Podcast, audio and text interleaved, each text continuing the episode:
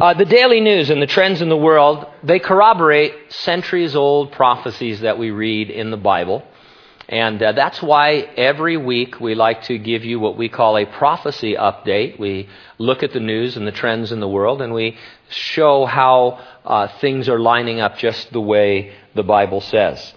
Uh, when the Apostle John wrote the revelation of Jesus Christ, all the way back in the first century, he made it clear that in the end times, and especially during the future great tribulation, everyone would have some sort of identifying mark on them by which they would be identified and conduct all their business. At the midpoint of the tribulation, the man that we know best as the Antichrist, he's going to use that technology to control his subjects.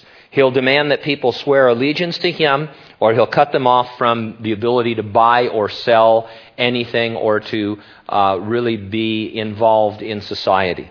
In numerous updates, we've discussed the various technologies that now exist, which could easily be used to fulfill this prophecy. RFID, which is radio frequency identification, GPS, injectable microchips, and electronic tattoos are just a few of the things that we've mentioned. Today I want to talk for a minute about biometrics.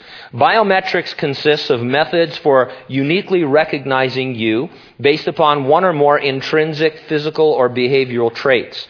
Examples of physical traits include, but are not limited to, fingerprints, facial recognition, DNA, palm prints, hand geometry, iris recognition, and even odor and scent recognition. I guess you give off a certain odor that's all your own. In August of 2008, the National Science and Technology Council published a report titled Biometrics in Government Post 9 11 Advancing Science, Enhancing Operations. It shows you the direction we're definitely heading, the path that we're on regarding biometrics. The report is essentially a timeline of rapid developments the government has been implementing. Let me give you just its conclusion. It says the U.S. government studied and worked with biometrics long before 9 11, but the technology has experienced rapid growth and attention in the ensuing years by agencies and high level coordination bodies. Working closely with the private sector and international partners over the past seven years, federal agencies have advanced the scientific basis of the technology and its mutual coexistence with fundamental privacy principles rapidly implemented operational systems to meet immediate needs, and laid the foundation for maximizing the appropriate use of biometrics in future ID management applications. And then they say this the technological and operational growth of biometrics since 9 11 has been unprecedented in the technology's history. So you see in this report how an event like 9-11 can fast track the utilization of technology that might otherwise be seen as too creepy. Uh, you know, in terms of identifying you and identifying others and, and all. Now, fast forward from that 2008 report to the very latest development in biometrics. Fox News, on their new app, The Daily, on Saturday, February 26, reported that our government is preparing to scan your DNA at airports for increased security. The article was called Genetic Pat Down. I'm going to read you some excerpts, and the, the uh, author gets a little bit funny here at the very beginning. Airport scanners already get under your clothes, but federal officials aren't stopping there. They want to get inside your genes, too. This summer, the U.S. Department of Homeland Security plans to begin testing a portable DNA scanner the device, which has not yet been unveiled but reportedly resembles a desktop printer, is expected to make genetic tests far more common. As the technology is commercialized, some experts believe it will make its way into everyday medical and law enforcement situations. With nothing more than a swab of saliva, security officials can use the device to obtain genetic intelligence in less than an hour.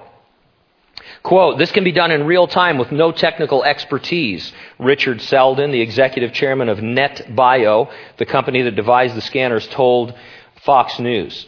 DNA information has the potential to become part of the fabric of day to day life, and this facilitates that process. So here's a guy, of course, he has a vested interest, it's his machine, but he's telling us pretty soon getting your DNA swabbed and scanned is going to be just as common as showing any other identification.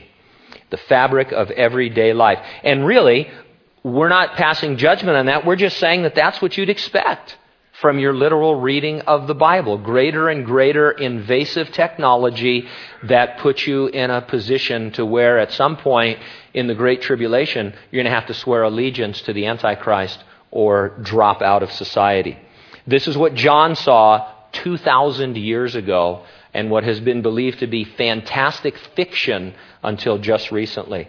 Now, the technology is not the mark, but you can certainly see how it or something even more advanced will be utilized by the Antichrist in the future.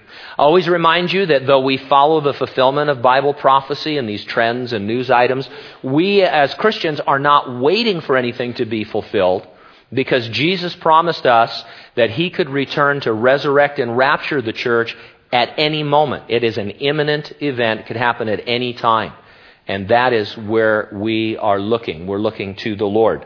Nothing needs to be fulfilled before he can return for us. The only question really is, are you rapture ready? If not, get ready and stay ready and keep looking up because ready or not, Jesus is coming.